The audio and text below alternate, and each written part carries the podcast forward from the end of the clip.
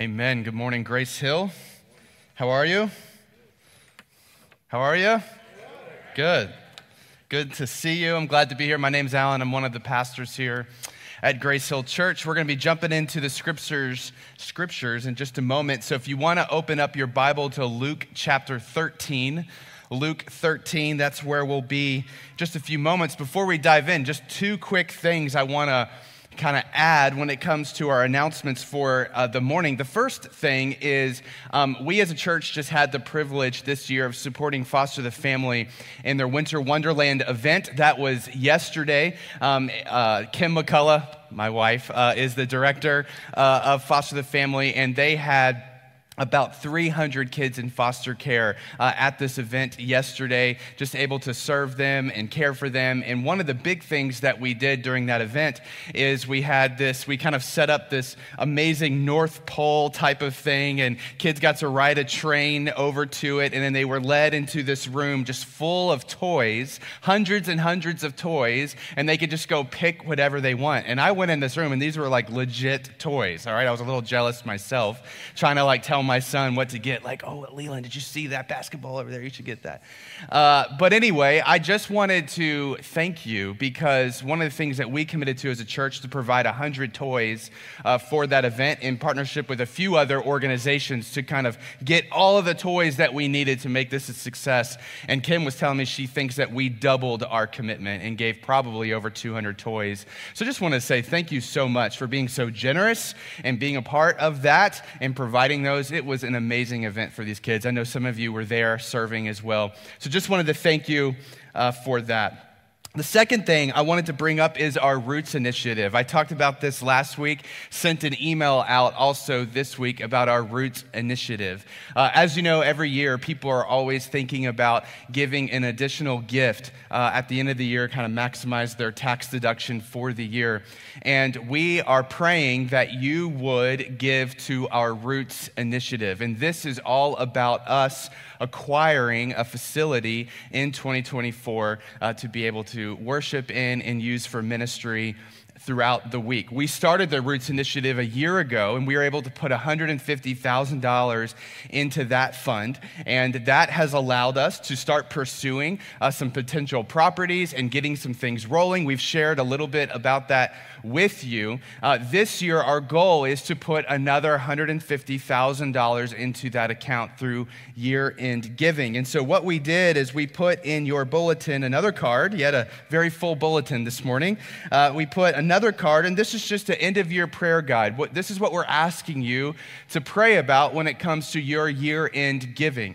We don't want you to give anything that the Lord doesn't instruct you to give. So we want you to enter into a season of prayer asking the Lord, and we just ask you to follow God's will for this. Uh, but this is kind of giving you details of what our goal is for the year. We want to double our Roots Initiative fund and get it to $300,000, which means we'd like to put in another 150 $1,000. Now, here's the really exciting thing that's happened in the last week since last Sunday is we've had a donor kind of step to the plate and offer a two for one match up to $50,000. Okay, so what that means is for every $2 put in, to the Roots Fund uh, over this season, uh, they're going to put in $1 up to $50,000, which means that if we put in 100 together as a congregation, they're going to put in a whole 50 and we will hit our goal. So that basically puts us a third of the way there, which is just so cool, so grateful to see the Lord's provision um, for this church. And so that's so encouraging to me. So I pray that you would take that and you would continue to pray about contributing to the Roots Fund uh, at the, uh, for your year end giving. To do that, you can just go to our website, click the give button. Um, there, you can uh, give online. There is fund designations in there. So most of your giving goes to our general fund.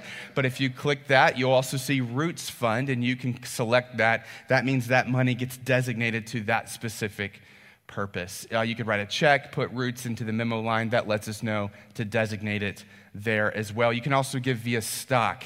And so there's information on that on our website. The only other thing I would ask you is uh, please continue to give to our general fund as you normally do. Uh, we do need our general fund to stay strong so we can operate as a church. So anything over and above you might give for the end of the year we ask that you would pray about giving that to the Roots Initiative. All right, that's enough of that. Let's jump into God's Word, Luke chapter 13. Uh, a couple of weeks ago, um, I, on Black Friday, I took my son Leland to go see uh, a football game at my old high school. So I went to Stonebridge High School out in Ashburn, and I played football there uh, many, many years ago as captain of the team my senior year, and it was a massive part of my life. Like, football was everything to me when I was a teenager. The crazy thing is, I haven't been to a game in over 10 years. And so uh, I saw that they were playing in a regional championship game. So I was like, Leland, we should go and watch. Uh, my old team play. So we went to go, and it was funny because one of my best friends from high school happened to be at the game too. So we got to sit together, watch the game together, kind of reminisce. And my same coach uh, who was coaching me 20 years ago, was still on the sideline coaching this team and winning championships. Uh, he's a great coach. But here's the thing about this guy, this coach. I've talked about him before. He was a big, imposing figure in my life.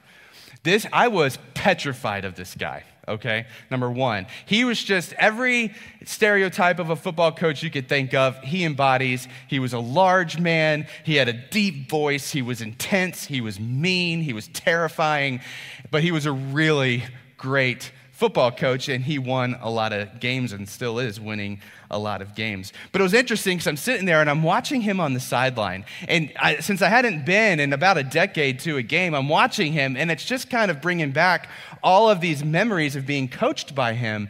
And I made a comment to my buddy who was sitting with me. I said, Man, wouldn't it be cool to be able to go out to dinner with him and just talk about the last 20 years and uh, reminisce about when we played together. And my buddy says to me, he goes, Alan, he, he wouldn't remember you.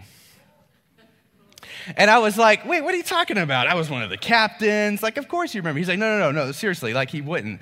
Uh, I, I saw him, he goes, I saw him at a restaurant about a year ago, and I went up to him and I was like, oh, hey, coach. And he's like, don't remember who you are, right? And I started to think about it for a second. I'm like, okay, it's been over 20 years, and so okay, he's probably coached a few thousand players between now and when he coached me. I could understand why, if I went up and talked to him, he might be like, yeah, sorry, I'm having a hard time remembering who you were. And it's interesting to think about that. That there would be someone in your life that's so influential, so big, you are so knowledgeable of who they are and what they're like and what their personality is but in return, they don't know you. Right? You're just a number. You're just someone who at one point they were acquainted with, but they've kind of moved on. It's interesting to think about that. And I wonder if for many of us, that's our impression of Jesus. Like Jesus, this big, imposing, influential figure someone that we study, someone that we think about, someone that we talk to. We come to church every single Sunday and we talk about following Jesus. And so we're so acquainted with this person, Jesus. But I wonder if we think that we don't embody the same kind of impact to him that he does to us. Would he know us?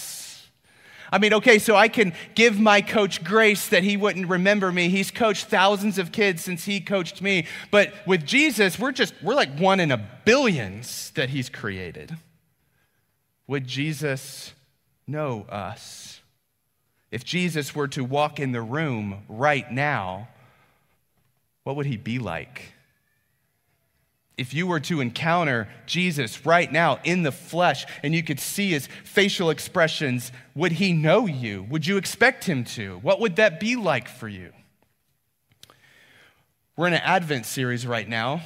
Every year we take four Sundays before Christmas to do Advent, and Advent is just this season of thinking about the incarnation of Jesus, the fact that Jesus came here in the flesh, he became one of us. And so, one of the questions we're asking in this series right now is what is Jesus like? If we were to encounter Jesus incarnate, Jesus in the flesh, what would he be like? And so this morning we're going to go to Luke chapter 13 to continue to answer that question. If Jesus were to walk in the room right now, what would it be like? If you want to go with me to Luke 13, there is a synagogue that had this happen.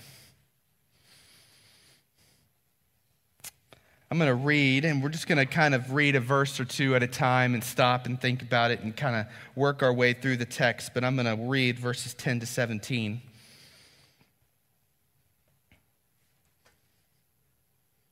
It says, Now Jesus was teaching in one of the synagogues on the Sabbath. And behold, there was a woman who had a disabling spirit for 18 years.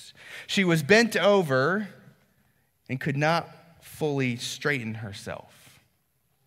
So we have this woman in the congregation of this synagogue. And we don't really know what the text means that she had a disabling spirit. Some thinks that she had a demon with her. Some think it was just a physical ailment. But whatever it was, it also caused her to be bent over. She couldn't fully straighten herself. And for 18 years, she was struggling with this. This woman in this synagogue was unseen, unwanted, and insignificant, as we'll see in the text in just a few moments. I just want us to stop and ask, like, what would it be like to be this woman?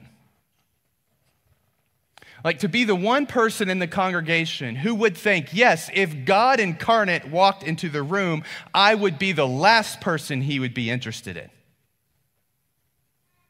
I would be the last person that he would see. There's far more important people in the room. Verse 12. It says, When Jesus saw her,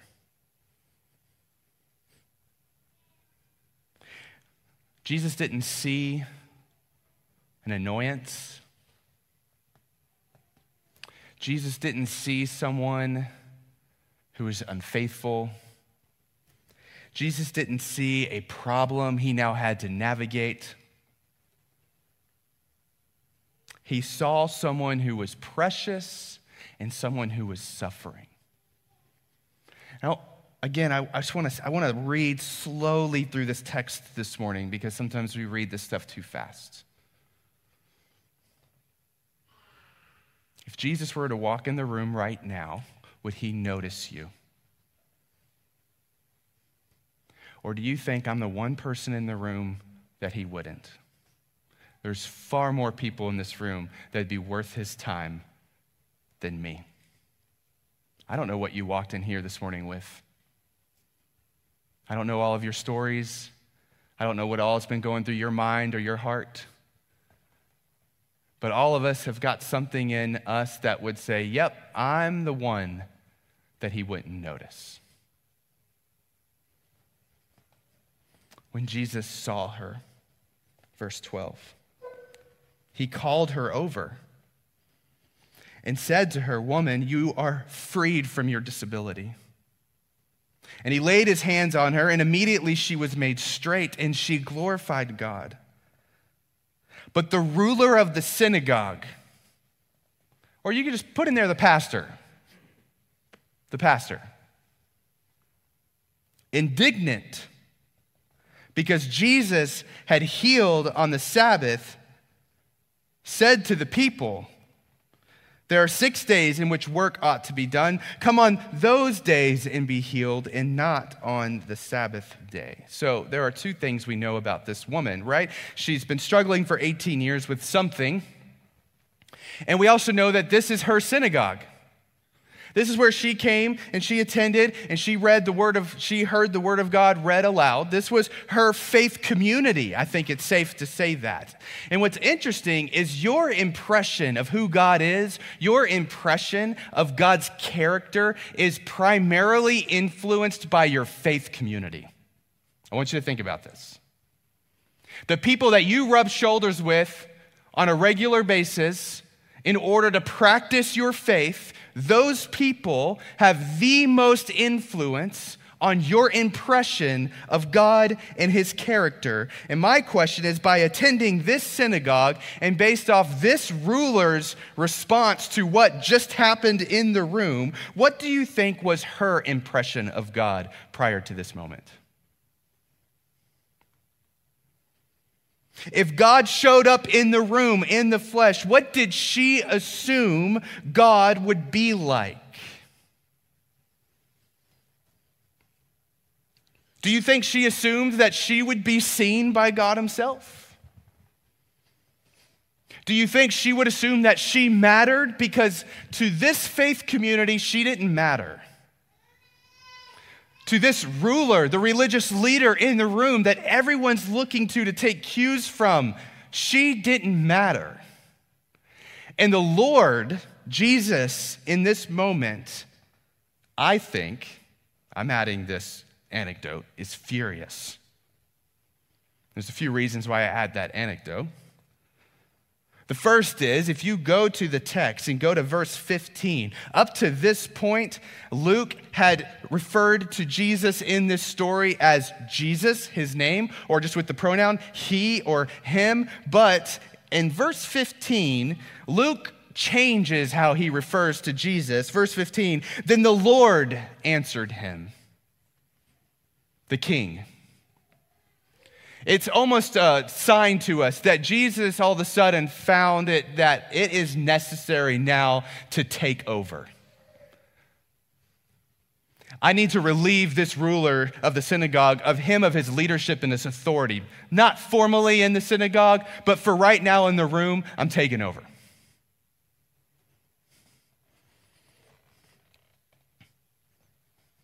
I don't think Jesus was happy because this was a faith community that was called to represent who God is to their people and to their neighbors. And that's not what was happening. So Jesus says, it's time to take authority.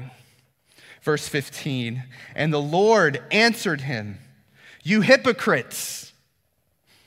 Does not each of you on the Sabbath untie his ox or his donkey from the manger and lead it away to water it? And ought not this woman, a daughter of Abraham, whom Satan bound for 18 years, be loosed from this bond on this Sabbath day? As he said these things, all his adversaries were put to shame, and all the people rejoiced at all the glorious things that were done by him. Jesus, in this moment, immediately he quotes actually, or he refers to more the Mishnah. This was, the Mishnah was kind of a, uh, a commentary on the law for the Jewish people. And so, what they had written in the Mishnah was that on the Sabbath, yes, there's regulations. We're not allowed to work. We need to rest. We need to rely on the Lord. But yes, if your donkey needs some water, you can give it some water. It was a little clarification little commentary on the Sabbath law found in the Mishnah. And Jesus is just saying, hey, you wrote this, and why can't someone be healed on the Sabbath day? This is the question that Jesus is asking. If you go to the few verses before this in Luke 13, if you go to verses 6 to 9, right before this in Luke 13, Jesus tells a parable. And it's really odd parable. Let's read it real quick. I'm just going to read verse 6 to 9. Or, uh, no, I'm going to read verse 6 and 7. It says, And Jesus told this parable. A man had a fig tree planted in his vineyard. So, parable is just a fictional story designed to make a point, right? So, a man had a fig tree planted in his vineyard, and he came seeking fruit on it and found none. And he said to the vine dresser, Look, for three years now I have come seeking fruit on this fig tree, and I find none. Cut it down. Why should it use the ground? And right after this parable, this incident is recorded in the Gospel of Luke. They are absolutely connected. This parable told by Jesus is designed then to give us a commentary on what's about to happen in the synagogue. Jesus walks into a synagogue that is designed to represent who he is. And he finds no fruit. He walks into the synagogue. This should be the place that is displaying the kingdom of God to the world, and he finds the exact opposite. And the warning in the parable is this cut it down. They're not bearing any fruit. That parable was a metaphor for how the religious system of that day was not bearing fruit. And so, what we see in this incident with the synagogue is who Jesus really is, what the incarnation is really like, what would actually happen if Jesus walked into the room in the flesh. And so, what I want you to know this morning is that in the same way that Jesus saw this woman, I want you to hear this morning, he sees you. He sees you. You matter. Not because your righteousness to sin ratio is really good for the week. Not because you are a servant or a leader in this church and you teach the Bible or you have a lot of knowledge of Scripture. It's, it's not because of that.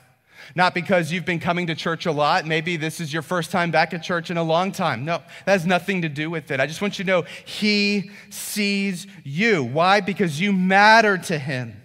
And he came for you. That's the entire point of Advent and Christmas is that he came for you. And if he were to walk into this room right now, he would see you because he's your Lord. He would notice you and all of the anxiety you would feel for being in the presence of Jesus himself would melt away, I believe, the minute you saw his eyes. Uh, in his book, How to Really Know a Person by David Brooks, the NYT columnist. Great book, by the way. You should read it. Um, he says, when you offer a gaze that communicates respect, you are positively answering the questions people are unconsciously asking themselves when they meet you. Am I a person to you? Am I a priority to you? Those questions are answered by your eyes before they're answered by your words. And I just firmly believe that if Jesus were to walk in the room right now and he were to make eye contact with you, you would know immediately that this is a safe person. This is someone who loves me. This is someone who sees me. Last week, we talked about how in the New Testament, oftentimes the New Testament refers to the church so, us as an expression of the church, as the body of Christ. It's just prolific all throughout the New Testament. The church is the body of Christ. And so, and one of the things we talked about last week is that that's not a mere metaphor or just interesting analogy to help us understand the body. No, I, I think there's some reality to that. We are his body. Jesus is the head, we are his body. Colossians 1:18, right? And as his body, the calling upon us is to represent him and do his works in the world. As the head dictates, the, the body follows. We continue the incarnation of Christ while we wait for his second return. And if that is true, then what I want to know is what does it mean then for the church to show up in the world as Jesus did? What would it look like for the church to show up like in that synagogue as Jesus showed up in that synagogue? So I'm asking these questions. I'm studying this week, and the questions that I'm asking myself is this How does Grace Hill Church do at representing the incarnation of Jesus. Because if we are the body of Christ, if we are the eyes of Christ, do we see people like Jesus sees people? That's the question I want to ask. Do we see people like Jesus sees people? When we're gathered together on a, on a Sunday morning or in our groups or other events, when we're gathered together here, do people encounter Jesus? And I'm not talking about what's going on on the stage. I'm not talking about what's being preached, what's being sung, what's going up here. Yes, we want to represent Jesus on this stage, but I'm talking as people encounter us. When they hit the lobby, do they encounter Jesus? What impression of God do we give people? Well, there's two things from our text this morning that I want to help us to see, help us to learn from Jesus on how to see people. Here's the first one. The first thing I want us to see from the text is that Jesus sees not just a person, but their whole story. If you look at verse 11, we're, we're told that this woman had been bound by Satan, disabling spirit, bent over, struggling for 18 years. We got all of this context in history for this woman. She's a daughter of Abraham. And when Jesus sees her, he sees all of that. Now, Jesus has a distinct advantage to us, all right? I mean, he's all knowing. He can look right at a person and he knows their full story. All right. He doesn't really need to ask many questions in order to understand that. So he's got an advantage, all right, to us. We can't do that. If people walk into this room, we can't look at them once and know their entire life story. So there is a practice that we have to get used to doing in order to see people like Jesus. You know what that is? Curiosity. We don't know people. We are not Jesus. We are not all knowing. So we have to be curious before we think anything about another person. Asking good, loving questions before you make assumptions. Like, what if we did that for each other? If we want to see each other like Jesus sees us, we want to see our neighbors like Jesus sees them, we have to be curious. You cannot see people like Jesus and not be curious because you are not Jesus. I'm not Jesus. So, what would that look like? What would it look like the minute you see another person and you start to make some assumptions in your head and your heart, maybe some judgments or thoughts? You go, oh, hold on. I need to get to know this person first. I need to ask some good, friendly questions. What would it look like when you saw the Facebook post that just made you so mad and angry and you felt so righteous? You go, oh, hold on. I'm not Jesus. I don't know the story. And you call your friend up and you say, hey, how are you? What's going on? or the person that didn't text you back and you're wondering what's going on, or maybe they felt a little standoffish at church that morning, or whatever it is, we just, oh, hold on. I have a lot going on here. I have a lot of fears hitting me right now. I have a lot of assumptions hitting me. I have a lot of judgments hitting me. Let's have some self awareness, take a step back. I need to be curious because I'm not Jesus. And I want to see this person as Jesus sees them. Right? The impulse of curiosity forces you to see people rather than make assumptions about people. And I just want to say this. I mean, I'm going to press a little bit here. I know there are people in this room who have lost relationships because you are not curious. People in this room who are hurting and grieving over lost relationships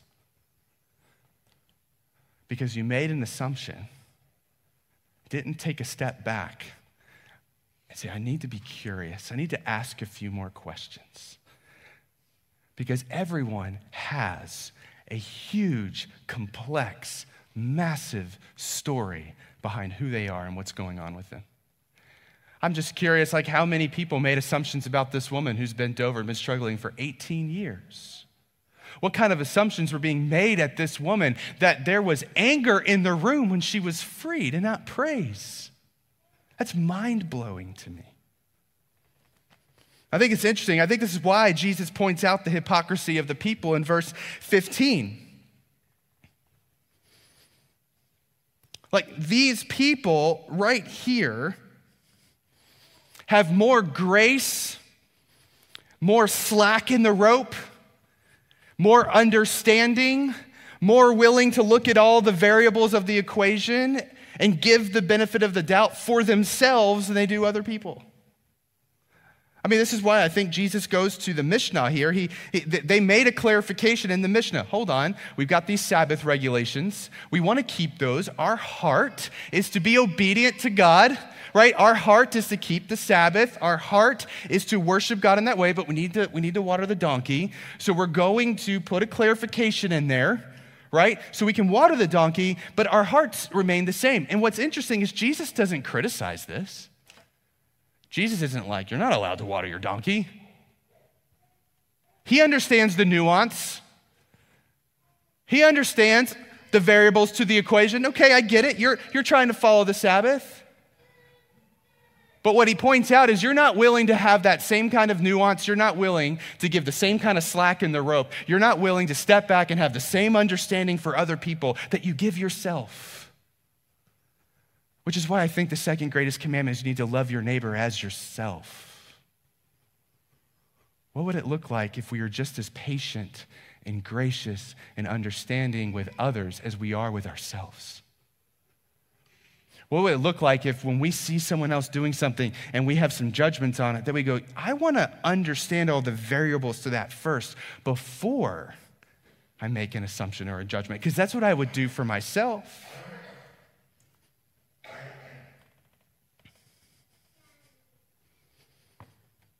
When Jesus looks at you, he sees your entire story.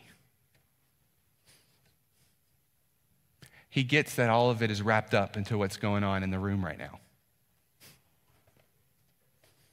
Curiosity is the way that we follow Jesus and we see one another as he sees us.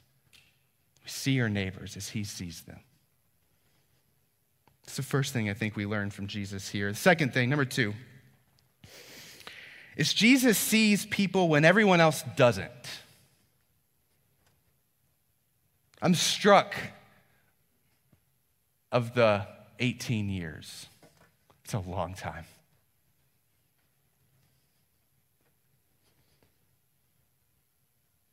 Clearly, Jesus is speaking to the entire congregation in verse 15. It says, Then the Lord answered him, You hypocrites, plural. Verse 17, as he said these things, all his adversaries, plural, were put to shame. I think he was talking to everyone here. Jesus sees when everyone else doesn't see. This story seems a little unbelievable to me.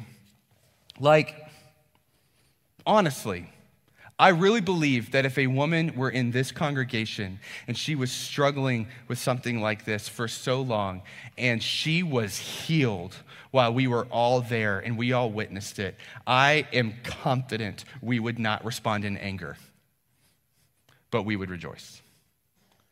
But I don't want to be overly prideful. Like, there were cultural norms feeding this response by the congregation. This was a woman who probably would have been seen as unclean, unsafe, someone that you did need to keep a distance from in order to remain faithful to God.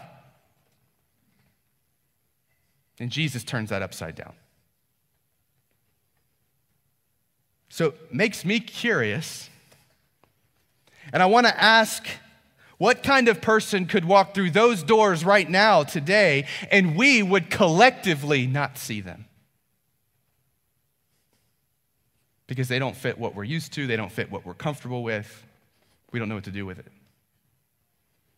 Maybe we have an upbringing or we have some beliefs or whatever it is that tells us distance yourself. If you get close to them, if you see them, it might mean that you're unfaithful.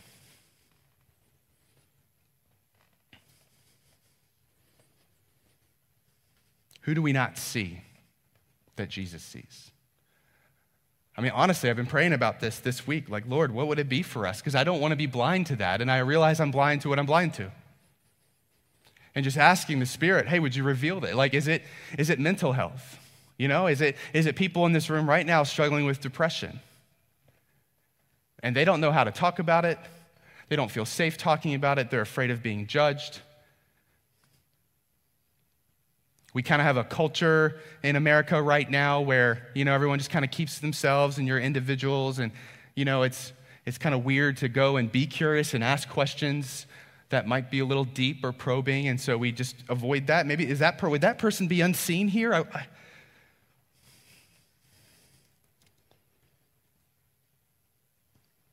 you know, we're a church that adheres to a biblical sexual ethic. We believe that marriage is between a man and a woman. We believe sex should be reserved for the marriage covenant. We believe it's what the Bible teaches us. Would the person struggling with that be seen here? Would a child or a youth struggling that be seen here? I heard a pastor say the other day that when a child or a teenager comes out of the closet with their parents, their parents go into the closet when it comes to the church. Because they don't know if in the church, is this a place where we can be seen? Something that was so black and white to me all of a sudden got really nuanced. Because I have a loved one in the middle of all of that, and it makes me struggle, and I don't know what to do with it. Can I share? Can I struggle? Am I just going to be met with black and white commands. Well, is it safe? Can I be seen? Uh, would that person be seen here?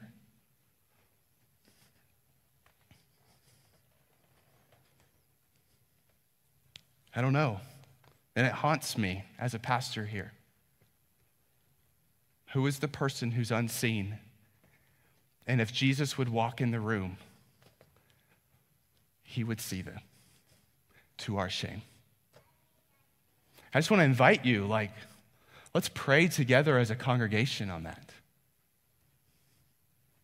We're not above this synagogue. This could happen here. If we want to see people like Jesus, it requires humility and giving others the same kind of understanding that we grant ourselves. I need to close. Last thing I want to say Band, if you want to come up, you can. Last thing I want to say is this sometimes we're not seen because we don't allow others to see us. Sometimes we're not seen because we don't allow others to see us. This week I was sitting with my counselor and uh, I was talking to him about something. I kind of confessed something to him that I was a little, uh, about something that I was feeling anxious about. And um, I was a little embarrassed. And I said that to him. And we talked about it for a bit. And, and when we were kind of done talking about it, he goes, Hey, I'm just curious, like, how do you feel now, now that we've talked about it? Do you still feel embarrassed? Do you still feel anxious? Like, how do you feel? And I was like, man, I, I feel I, no, I don't. I don't feel embarrassed at all anymore. And I appreciate the conversation. And he, he looked at me and he just said this truth to me. And I'll just pass it to you. You know, every single one of us are descended from Adam. The Adam who hid in the bushes.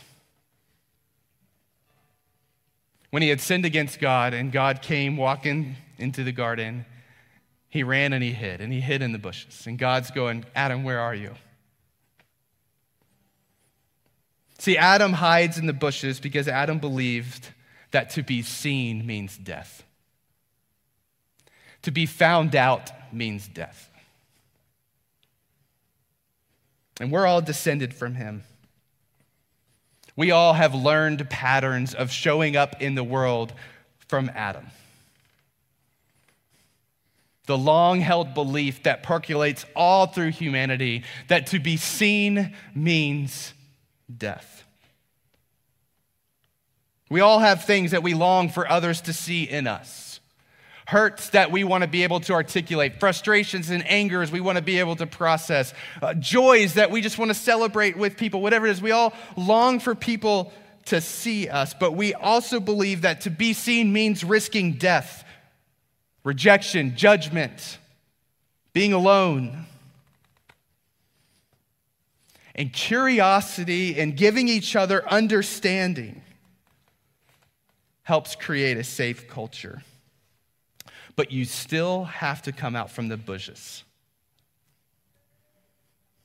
And Jesus came to expose the lie that to be seen means death.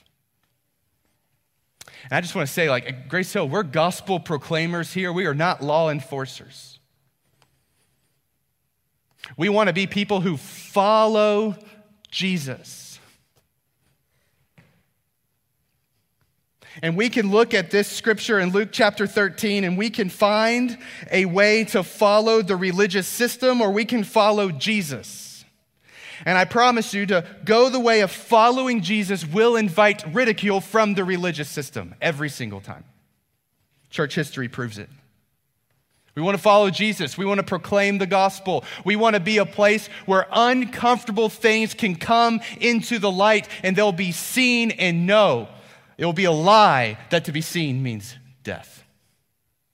We want to proclaim the grace of God the cross of Jesus Christ, where he went to the cross to die for your sins so that you could be seen, you could be redeemed, and you could be led to new life. And so I encourage you to come out of the bushes. And we're not going to get it perfect here. We have blind spots. All we can be is curious about those blind spots and humble to confess them when they are brought to light. But I encourage you to come out from the bushes. If you have anything you need to talk about, be prayed with about, you want to just process with some, whatever it is, come out. And we would love to be a congregation that ministers the gospel of Jesus to you. We want to be a place that follows Jesus in this text because I really believe that the church is the body of Christ. We are called to continue the incarnation until he returns. Let me pray that he would allow us to do that. God, I just want to come to you and just ask for your grace upon us and that your Holy Spirit would be so kind, God, to reveal in us our blind spots. Lord Jesus, where do we not see people that you see?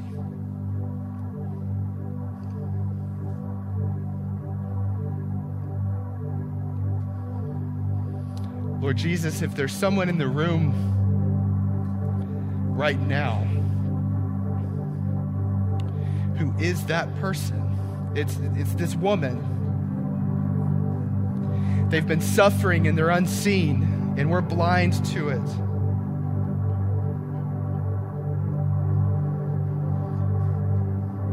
Have mercy on us, God. Show us who they are.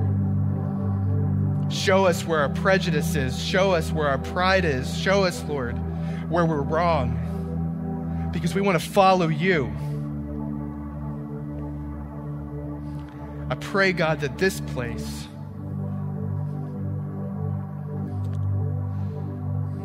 is a representation of your kingdom. And that when people come here and people rub shoulders with us, they get a true picture of who you are, God. Help us. Jesus, we praise you that you came for us. We ask these things in Christ's name.